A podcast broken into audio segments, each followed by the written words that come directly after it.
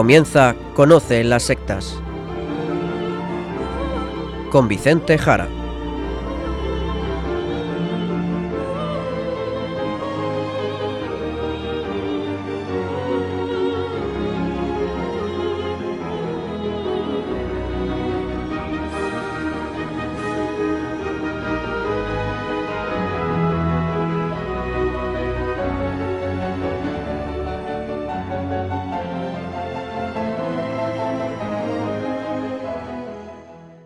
Buenas tardes, queridos amigos de Radio María. Empieza en estos momentos Conoce las sectas, el programa de sectarismo de Radio María España, dirigido y realizado por la RIES, la Red Iberoamericana de Estudio de las Sectas.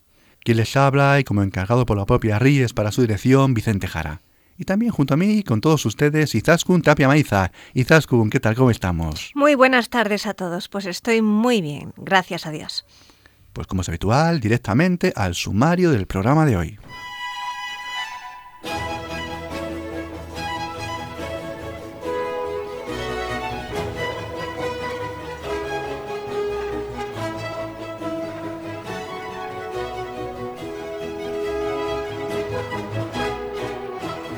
Hoy en el programa hablaremos de una palabra que seguramente hemos escuchado todos. Hablaremos del karma.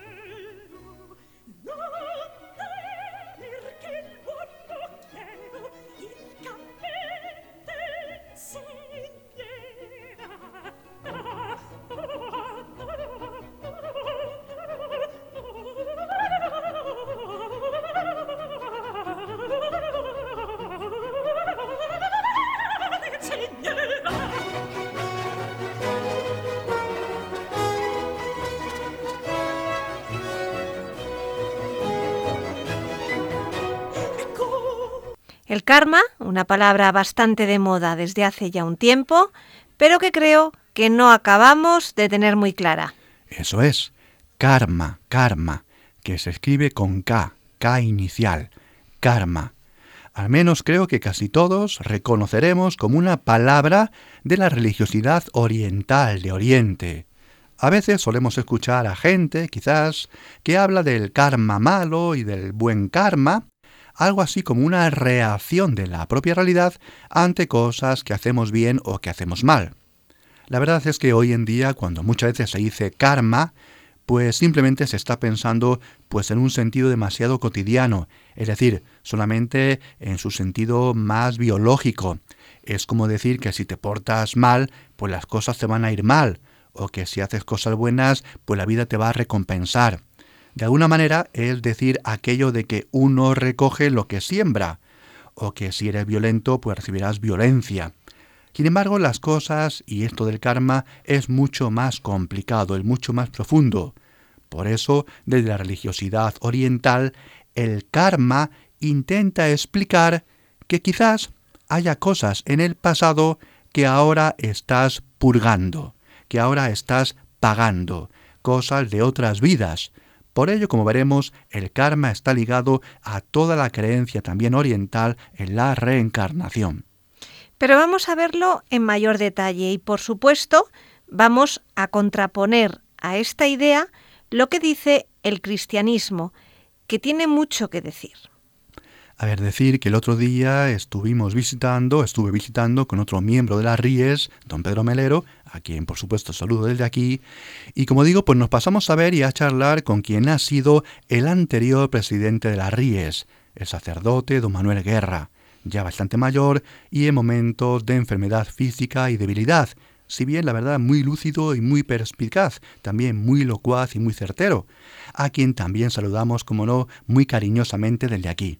Pues escribía de esta forma, así, don Manuel Guerra, lo siguiente sobre el karma en su diccionario de las sectas. Karma significa en sánscrito acción, pero abarca lo que nosotros llamamos pensamientos, palabras y obras, así como sus efectos y residuos. Cada alma se reencarna, según la religiosidad hinduista y budista, como impulsada por el peso inercial del karma, carga positiva o negativa, que le hará estar en el cuerpo de un ser superior o inferior. La continuidad perceptible de la vida de cada individuo proviene de que cada instante está condicionado por el precedente y por su influjo en el siguiente, por la presión del karma. Es la ley del karma o de causa-efecto. Bueno, pues creo que ya nos va quedando un poco más claro ayuda a entender el ciclo continuo de reencarnaciones y según sea su balance, pues te llevará a una criatura superior en la siguiente vida o a una criatura inferior. Es el intento de las religiones orientales de romper esa continua, continua, continua rueda de muertes y reencarnaciones, atrapado siempre en el karma. Bien, pues seguimos con los saludos y las menciones porque el actual presidente de la Ries, don José Luis Vázquez Borau, decía también lo siguiente sobre el karma.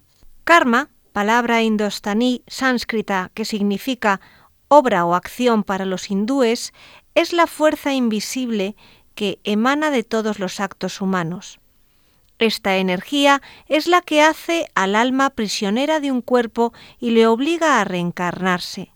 El karma es algo así como el balance de nuestros actos, de nuestras buenas y malas acciones. El karma influye muy profundamente en la mentalidad hindú, pues es el fundamento de la explicación del destino humano, ya que para ellos nacer en una determinada situación no es una maldición o una falta, sino el resultado de los deméritos de una existencia anterior y la posibilidad de obtener una existencia mejor. La ley del karma afirma que nuestros actos y hasta nuestras intenciones escriben nuestra vida futura, y nunca cambiaremos esta ley, pero podemos actuar sobre nuestras intenciones y sobre cada uno de nuestros actos, afectando a nuestro porvenir, lo que hace que esta ley no sea tan fatalista como parece a primera vista. Por otro lado, esta ley es una esperanza debido a la certeza de que al final de las reencarnaciones se obtiene la liberación que los hindúes llaman moksha, que en sánscrito significa liberación del ciclo del nacimiento, de la muerte y de la reencarnación. Dentro del hinduismo, primero, y desde ahí luego al budismo, para posteriormente a multitud de corrientes orientales y también a la nueva era, el karma, vemos, es una fuerza misteriosa de la realidad, y según todos ellos, está ligada a los actos, pensamientos, acciones, intenciones del ser humano. Sería como el resultado de las acciones realizadas, en sentido amplio, acciones realizadas en una determinada vida. Ese resultado te lleva a una nueva existencia con el balance o saldo positivo o negativo, y en la medida y cantidad que sea. Es como la respuesta del entorno, como la respuesta de la vida, del universo o de la totalidad. En general se utiliza, como digo, muchas veces ante una mala acción. Es algo así como que si haces algo malo e inmediatamente te pasa pues también algo malo, pues te dicen que el karma te ha pagado el precio por tu mala acción primera. Pero la verdad, como digo, esta versión del karma pues es una versión demasiado inmediata de lo que sería el karma en realidad, en profundidad. El karma no tiene por qué actuar de manera cercana en el tiempo, sino que va apuntando las acciones y su puntuación, su saldo, para un recuento final de la vida, hasta la siguiente vida. La doctrina del karma, la verdad, se vio muy influida por el budismo y también ha sido mundialmente extendida por los monjes budistas.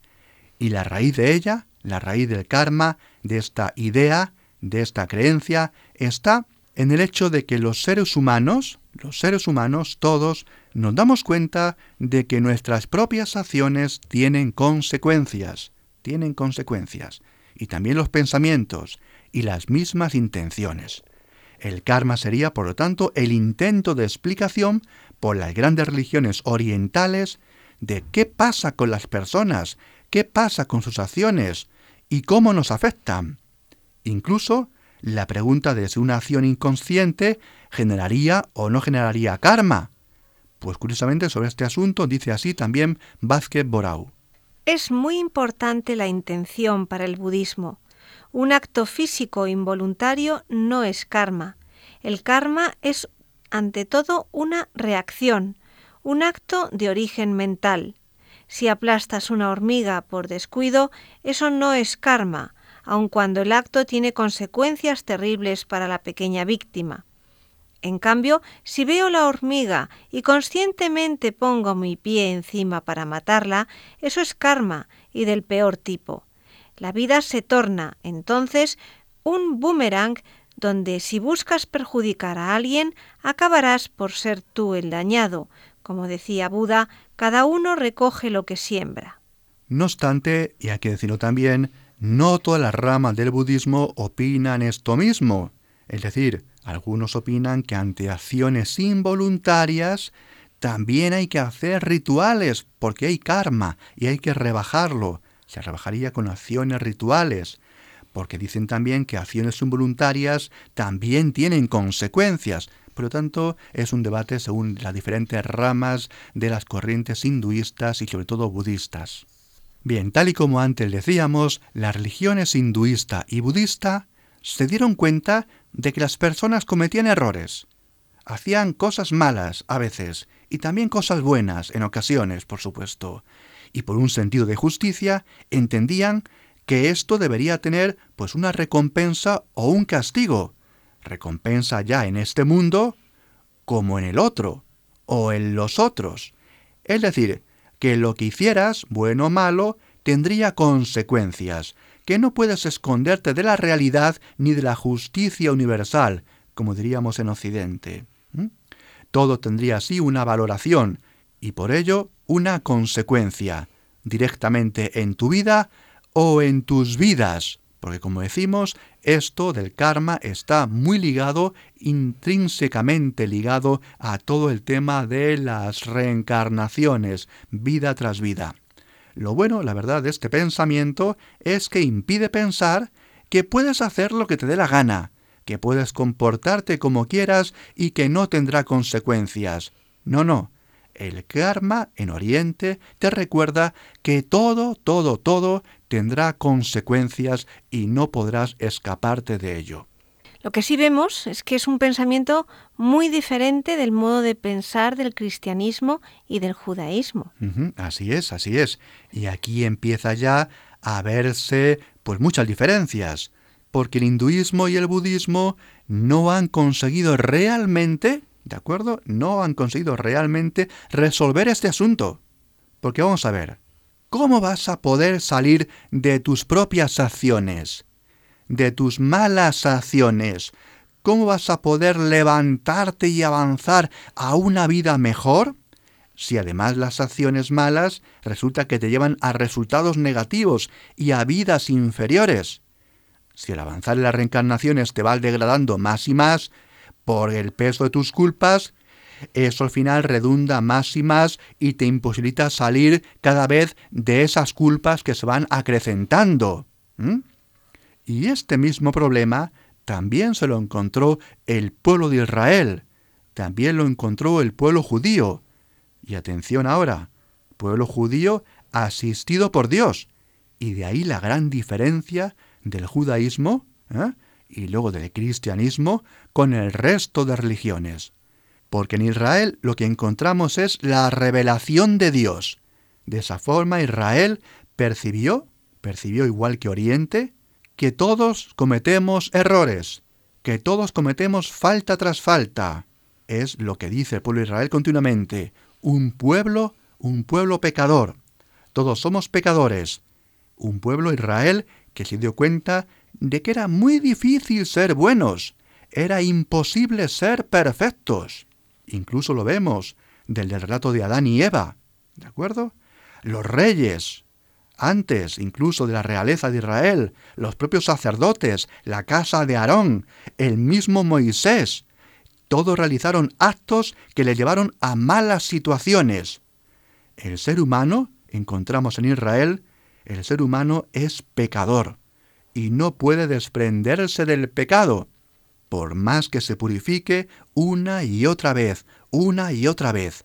Y esta es una afirmación radical que aparece continuamente en el Antiguo Testamento. El hombre se percibe como malo, se percibe como pecador, y por más que lo intente no consigue salir de ahí. Es justamente lo mismo que percibió el hombre de Oriente, el hombre hinduista, el hombre budista, también podríamos decir el hombre de cualquier religiosidad, el hombre africano, el hombre de cualquier paganismo, ¿de acuerdo? El hombre se ha dado cuenta que no puede salir de su maldad. Y volviendo al karma, es lo que el mundo oriental dice que el karma es un nudo infinito, no se puede salir de ese nudo infinito. Por eso el karma se simboliza con un nudo sin fin, el nudo infinito, y así dice también Vázquez Borau sobre este asunto. El nudo infinito simboliza la interconexión entre las causas y los efectos, un ciclo kármico que continúa eternamente. Este mismo nudo infinito es el que se encuentra en el centro de la rueda budista de oración.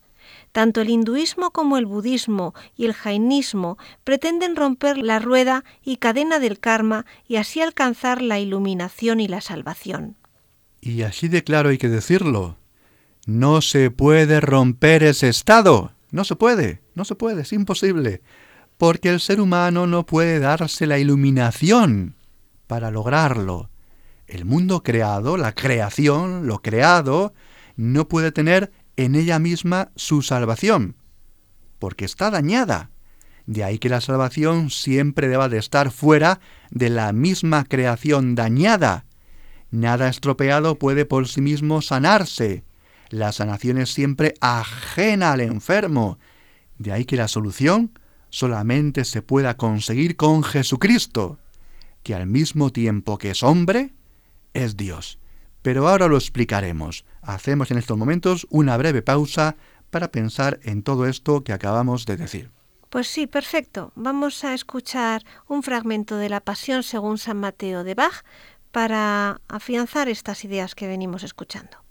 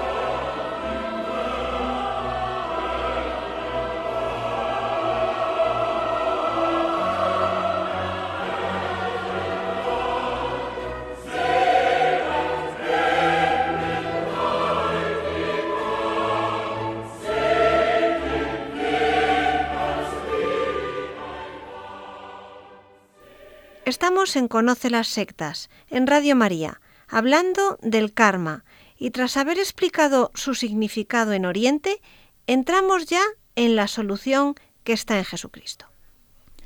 Retomamos. ¿cómo pretenden los orientales liberarse?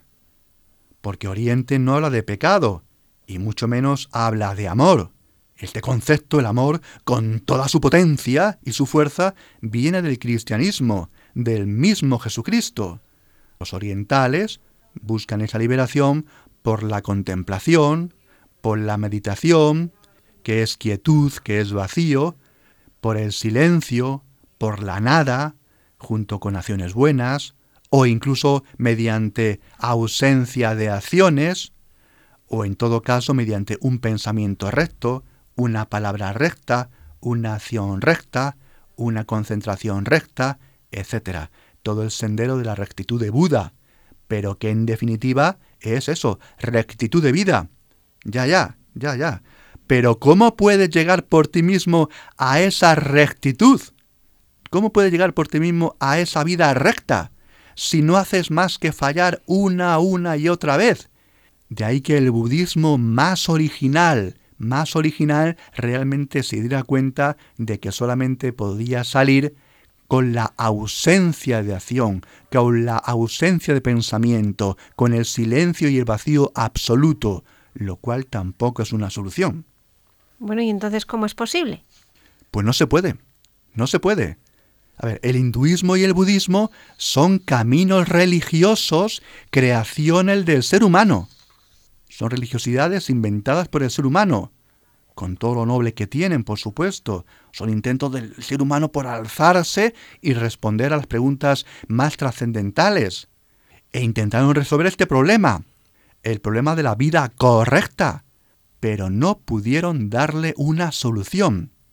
Vamos a ver, para explicarle a los orientales el cristianismo, lo que hay que decirles es que Jesucristo es la persona que por ser al mismo tiempo hombre y Dios, ha podido asumir todo el pecado, todas las malas acciones del ser humano, no de él, sino de los seres humanos presentes, pasados y futuros, rompiendo así la rueda del karma, el nudo infinito del karma, podríamos decirles, rompiendo el pecado, como diríamos en cristiano, que es un concepto mucho más profundo.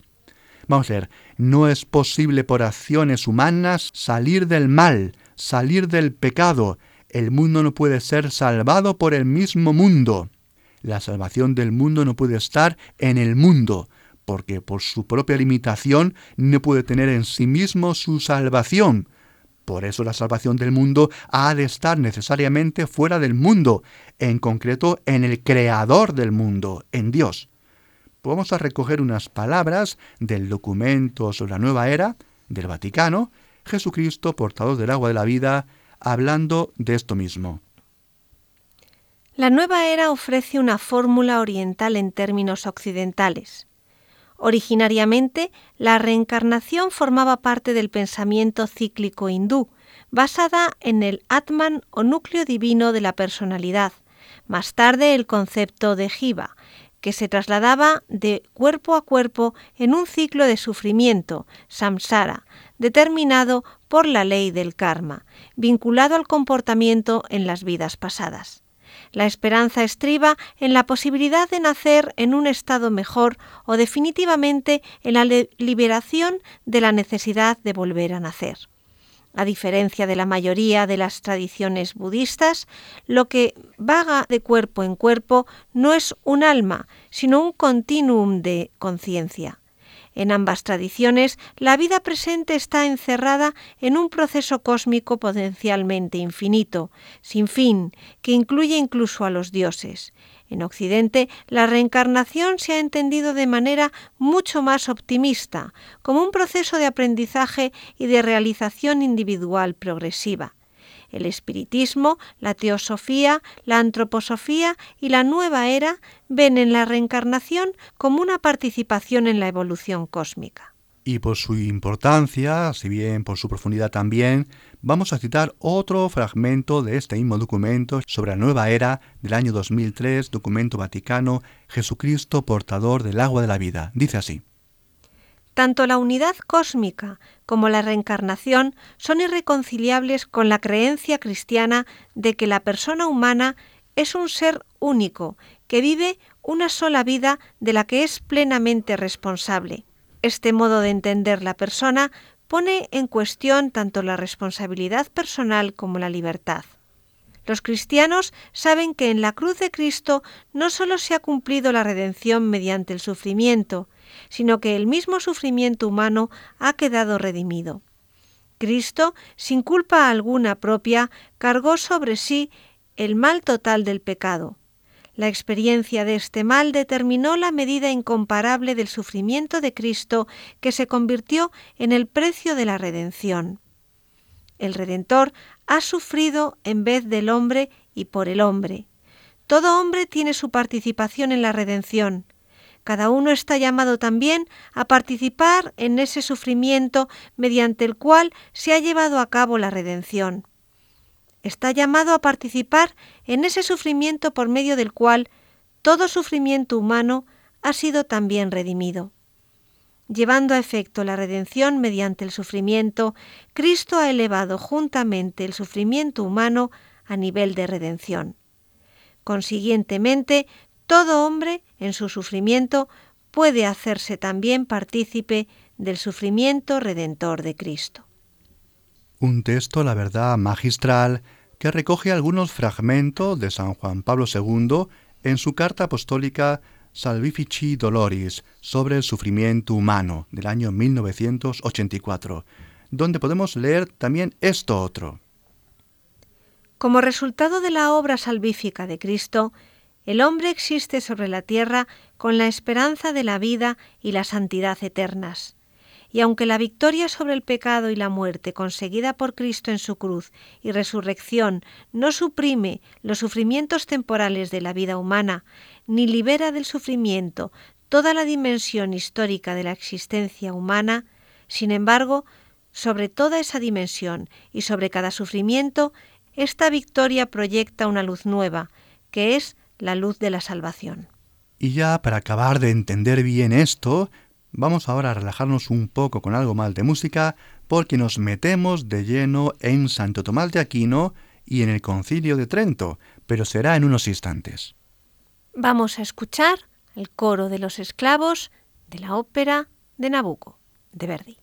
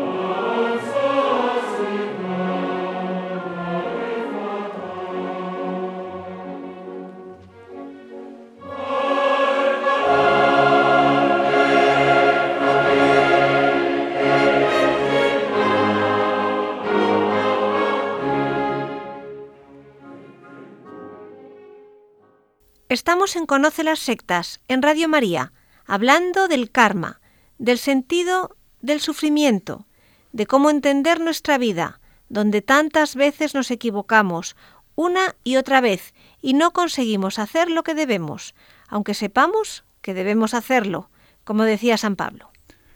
Así es, así es. Esa es la experiencia cotidiana de todos. Veo lo que tengo que hacer y no lo hago, y sé lo que no debo hacer y sin embargo es lo que hago. Y esa fue también la réplica que dio el mismo Buda a los santones y ascetas hinduistas, que no conseguían, a pesar de tantos ayunos y mortificaciones, salir de la rueda del samsara y del sufrimiento, las malas acciones y el karma. Pero es que tampoco lo logró Buda, tampoco lo logró Buda. El camino de Buda no condujo a la salida. La impasibilidad budista es como si dijéramos es una puerta cerrada pero sin cerradura, o incluso es el negar que exista la misma puerta. Pero claro, eso sigue sin resolver el problema. Y como antes dijimos, para entender bien todo esto, tenemos que irnos a los textos del Concilio de Trento, donde se trató este tema en absoluta profundidad. Nada más y nada menos, porque el tema del karma nos ha llevado a la solución únicamente posible, que es Cristo, y es desde aquí, desde el mismo Jesucristo, desde donde debemos entender nuestra misma libertad, nuestra misma libertad, porque es en la libertad donde nos jugamos las acciones, los deseos, los pensamientos, las intenciones. Por ello el concilio de Trento, tratando el, tema de la libertad, de la justificación que encontramos en San Pablo, dirá lo siguiente, ni la naturaleza humana ni la ley pueden justificar a los hombres. Es decir, como dice San Pablo, la ley no puede salvarte, las normas morales no pueden salvarte, y tampoco tú mismo, por tus fuerzas naturales, puedes salvarte. Es decir, queridos orientales, hinduistas y budistas, no puedes hacer nada por salvarte, no puedes hacer rituales ni práctica alguna para salvarte, ni yogas, ni meditaciones, ni mindfulness, nada, nada, no puedes hacer nada. Y es que tampoco puedes por tus actos, ni por tus pensamientos, ni por tus acciones puedes salvarte. Tampoco, tampoco puedes, aunque intentes anular tus propias acciones. Lo siento, pero así es. Lo siento, pero así es. ¿Y entonces? ¿Y entonces? Bien, pues siguiendo la enseñanza de los Evangelios, el concilio de Trento dirá que por esta razón se encarnó el mismo Dios, para que por Jesucristo se pudiera redimir a todos los hombres, tanto a los judíos como a los gentiles, es decir, a todos. Y es por Jesucristo como se alcanza la salvación. Y claro, esta salvación, ¿cómo se consigue? ¿Cómo se consigue? Pues atención, atención, porque la respuesta es tremenda. Se alcanza por medio de la gracia, se alcanza por medio de la gracia que viene por Jesucristo.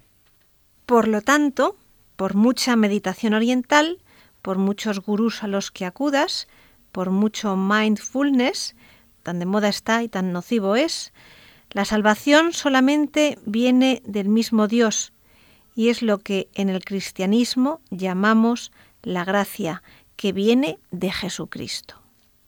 Y aquí está para ello la Iglesia, que es la reunión de los salvados, de los santificados, los justificados, en especial por los sacramentos que surgen del mismo Jesucristo, empezando por el bautismo y siguiendo con el resto, en especial, como digo, por la gracia de los sacramentos.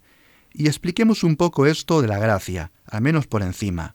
Y para ello hemos de irnos al Maestro, a Santo Tomás de Aquino, quien dirá lo siguiente. El hombre necesita para vivir rectamente un doble auxilio, ambos dos provenientes del mismo Dios.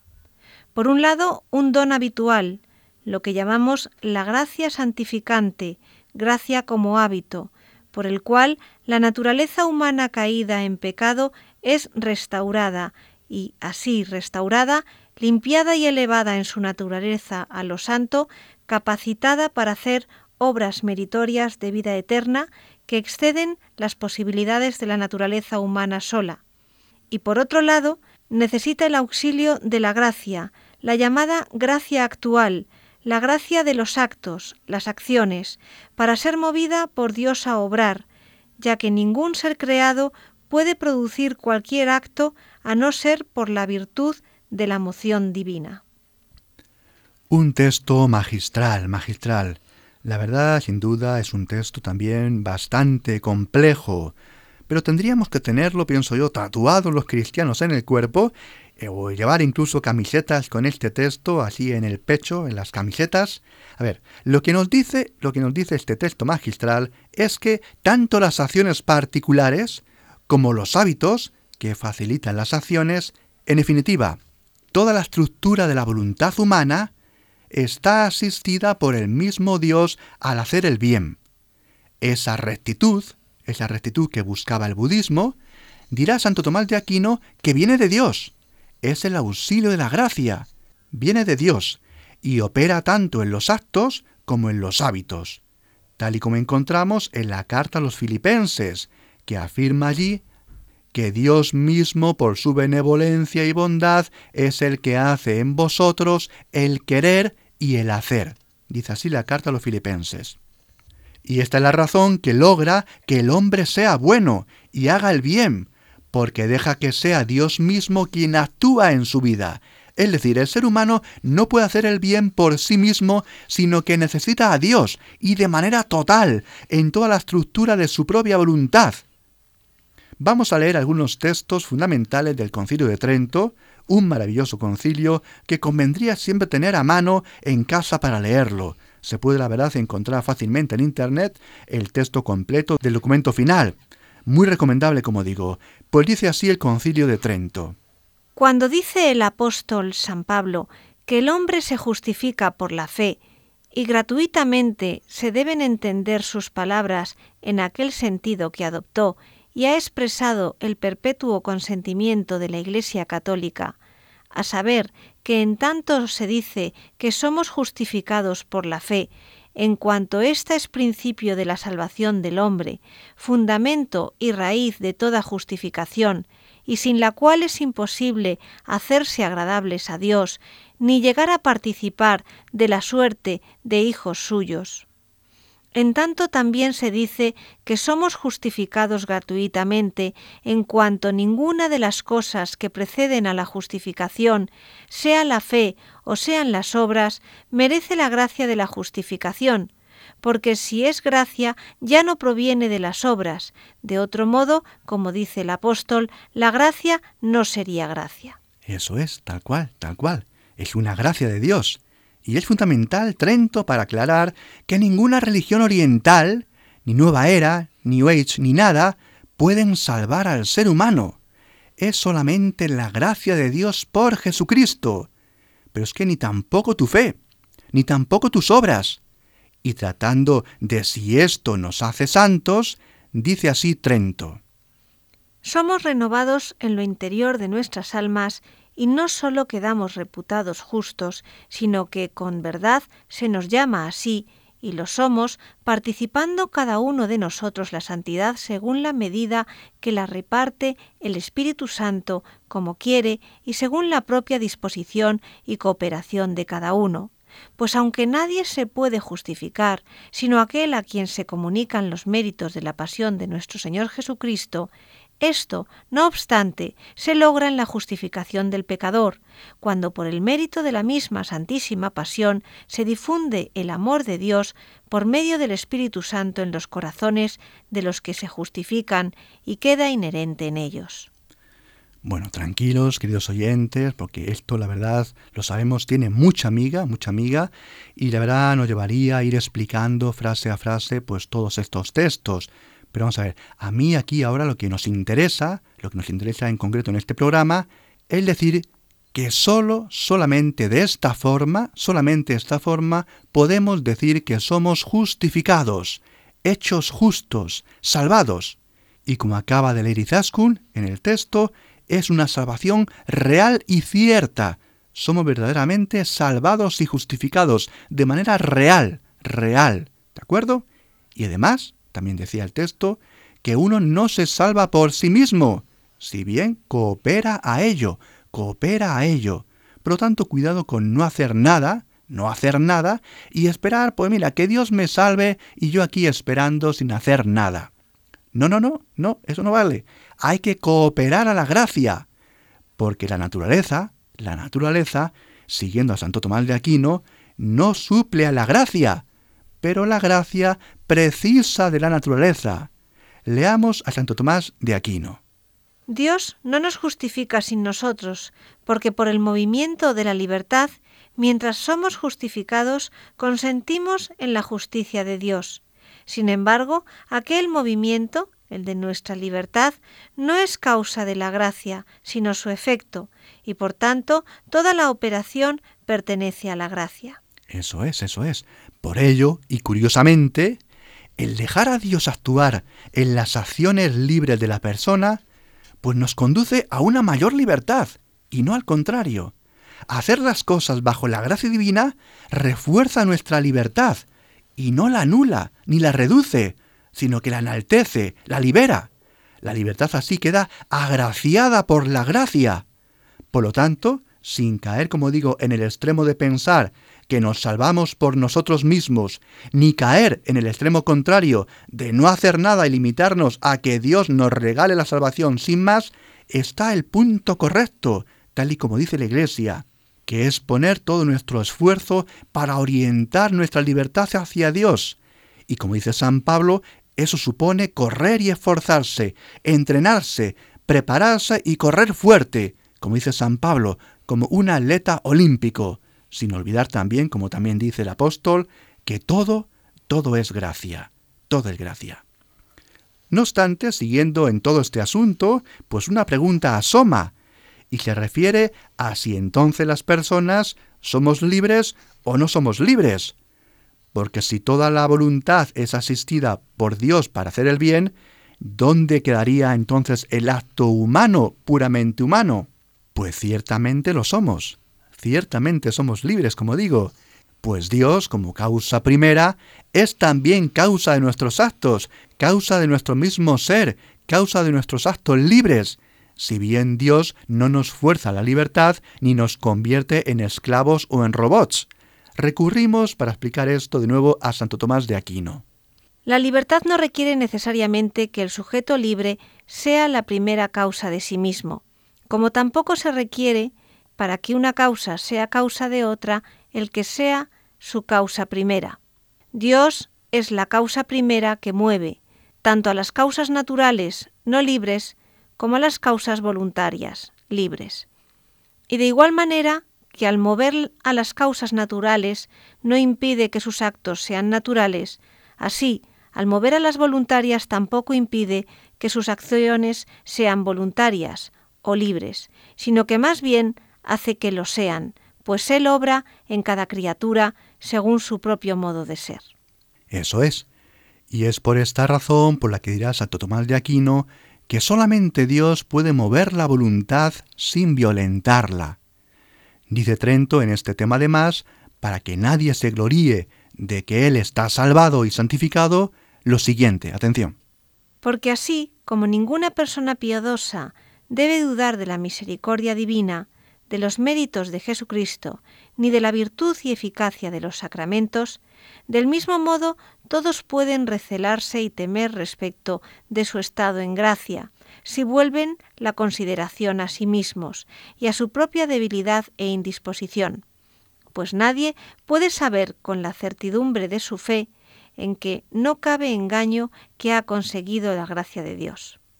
Por lo tanto, queridos oyentes, mucha humildad y mucha confianza en la misericordia de Dios siempre, y menos altivez y gloria vana.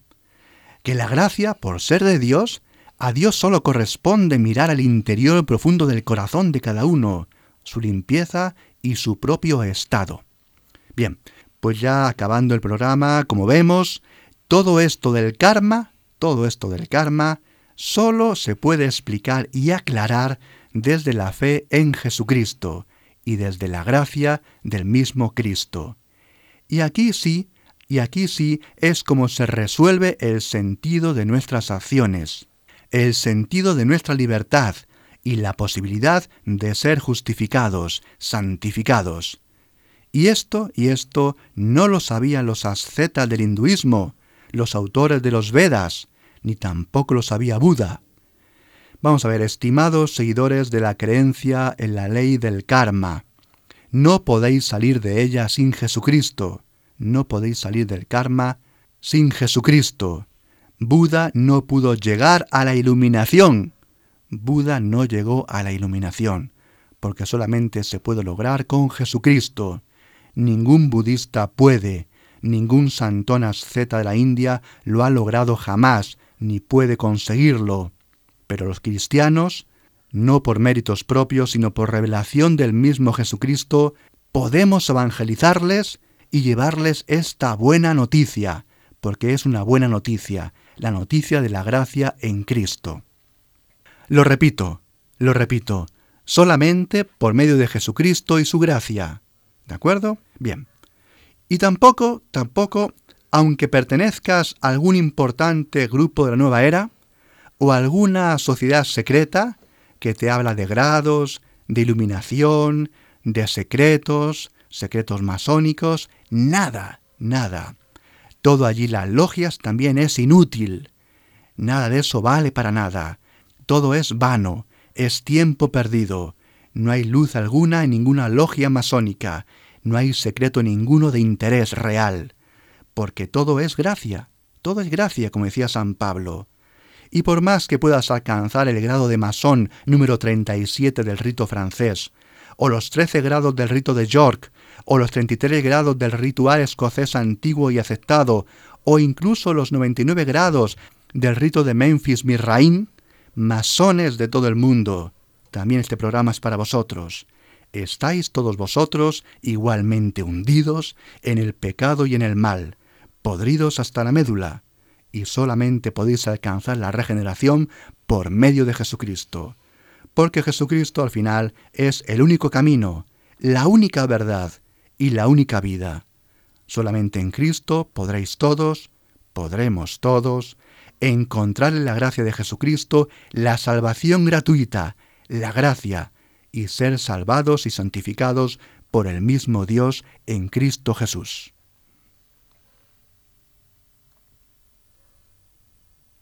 Pues vamos a escuchar a continuación a Ludwig van Beethoven en el himno a la alegría.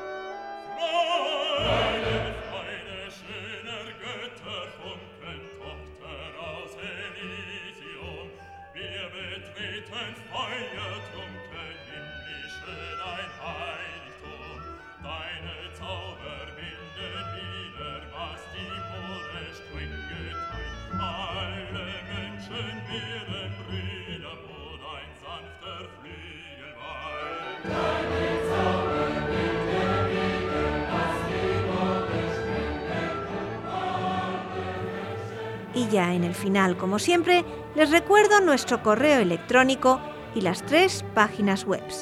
El correo electrónico es conoce las sectas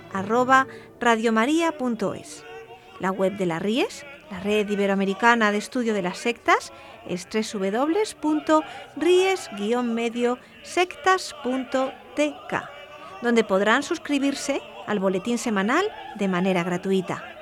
La dirección del blog de la Ries es www.info-medio-ries.blogspot.com. También pueden leernos dentro del portal de noticias religiosas de Infocatólica, cuya web es www.infocatólica.com. Y si alguno de ustedes, queridos radioyentes, desea alguno de los programas de Conocer las Sectas, para ustedes mismos, para un familiar, para un amigo, como un regalo, ante una necesidad de un tema aquí tratado, por la razón que sea, pueden llamar al teléfono 91 822 80 10. Lo repito, 91 822 80 10. Muchas gracias y buenas noches de parte de todo el equipo. Hasta dentro de dos semanas, si Dios quiere.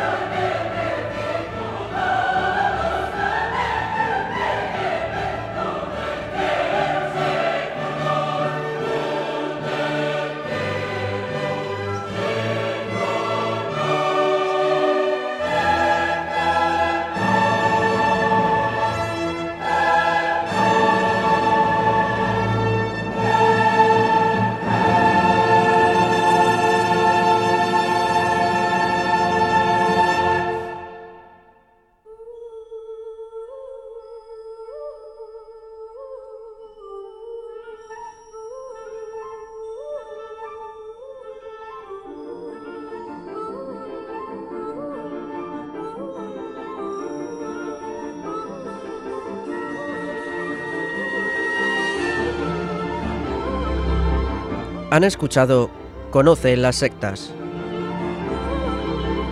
con Vicente Jara.